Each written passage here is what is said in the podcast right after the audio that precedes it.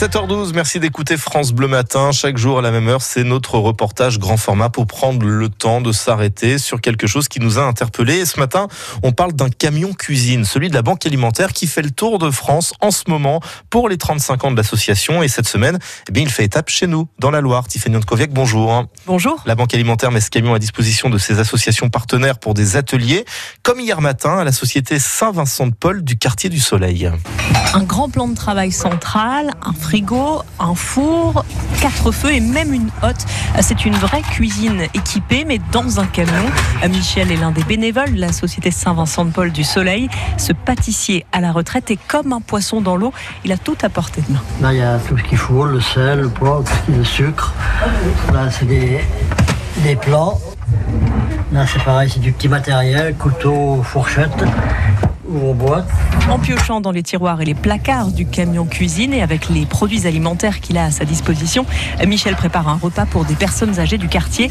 Ses commis sont des bénévoles et des bénéficiaires de la société Saint-Vincent-de-Paul.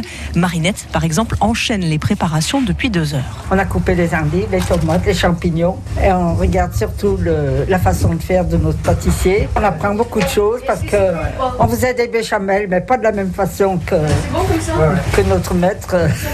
Marinette, elle sourire tout comme Henri, enfin ce bénéficiaire hein, qui est aussi bénévole de la société Saint-Vincent-de-Paul du Soleil, a surtout faim. Vous avez réussi à goûter quelque chose discrètement ou... Ouais, ouais. Qu'est-ce que vous avez goûté? Bah, les gâteaux.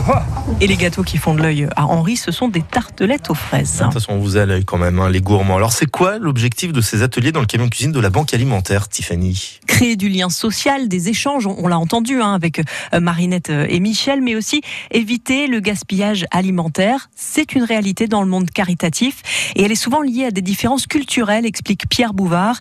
Il s'occupe de la communication pour la Banque Alimentaire de la Loire. Des produits qui pouvaient être donnés à des bénéficiaires euh, étaient parfois euh, jetés parce qu'ils ne connaissaient pas le produit. Euh, comme nous, nous serions probablement incapables de faire un certain nombre de repas dans leur pays d'origine. Euh, bah, eux, euh, il y, y a un certain nombre de produits distribués en France euh, dont ils ne connaissent pas les modes de cuisson ou les modes de cuisine. Par exemple, euh, ce matin, ils sont en train de cuisiner des endives dans le camion cuisine, euh, puisque c'est la, la période et qu'il y a une grosse production d'endives actuellement.